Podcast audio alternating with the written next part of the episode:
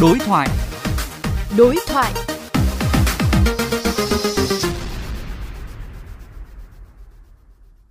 Thưa quý vị và các bạn, người lao động tại thành phố Hồ Chí Minh thuộc các nhóm khác nhau ảnh hưởng bởi Covid sẽ được hỗ trợ từ 1,5 đến 3 triệu đồng một người từ gói hỗ trợ lần 2 của thành phố Hồ Chí Minh. Doanh nghiệp cũng được vay một phần gói này để trả lương cho người lao động ngừng việc. Phóng viên Huy Hoàng có cuộc trao đổi với Phó Giáo sư Tiến sĩ Nguyễn Đức Lộc, Viện trưởng Viện Nghiên cứu Đời sống xã hội. Vâng, thưa Phó Giáo sư Tiến sĩ Nguyễn Đức Lộc, Viện trưởng Viện Nghiên cứu Đời sống xã hội. Mới đây, Thành phố Hồ Chí Minh cho biết sẽ triển khai gói hỗ trợ lần 2 dành cho người dân bị ảnh hưởng bởi dịch Covid-19 trị giá hơn 1.000 tỷ đồng. Dưới góc nhìn của mình thì ông nhận định ra sao về động thái này của Thành phố Hồ Chí Minh?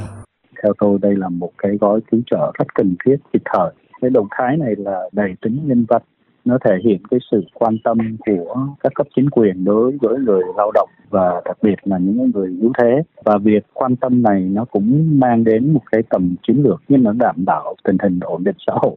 Những người dân người ta có đảm bảo được an sinh. Tuy nhiên thì nó không được như ờ, giai đoạn bình thường như ít. Nhiều nó đỡ đần các áp lực tâm lý, cuộc sống và mưu sinh nó cũng phần nào giảm cái cái cái áp lực mà người dân người ta cảm thấy an tâm như vậy thì theo ông, đâu là cách mà chính quyền thành phố cần làm để cho cái gói hỗ trợ này trở nên thực chất và người được hỗ trợ sẽ tìm được điểm tựa cần thiết cho mình trong cái bối cảnh như hiện nay?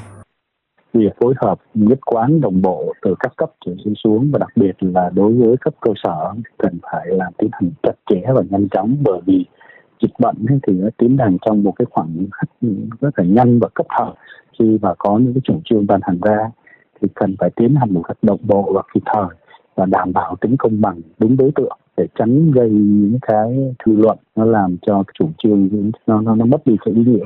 Xin cảm ơn ông.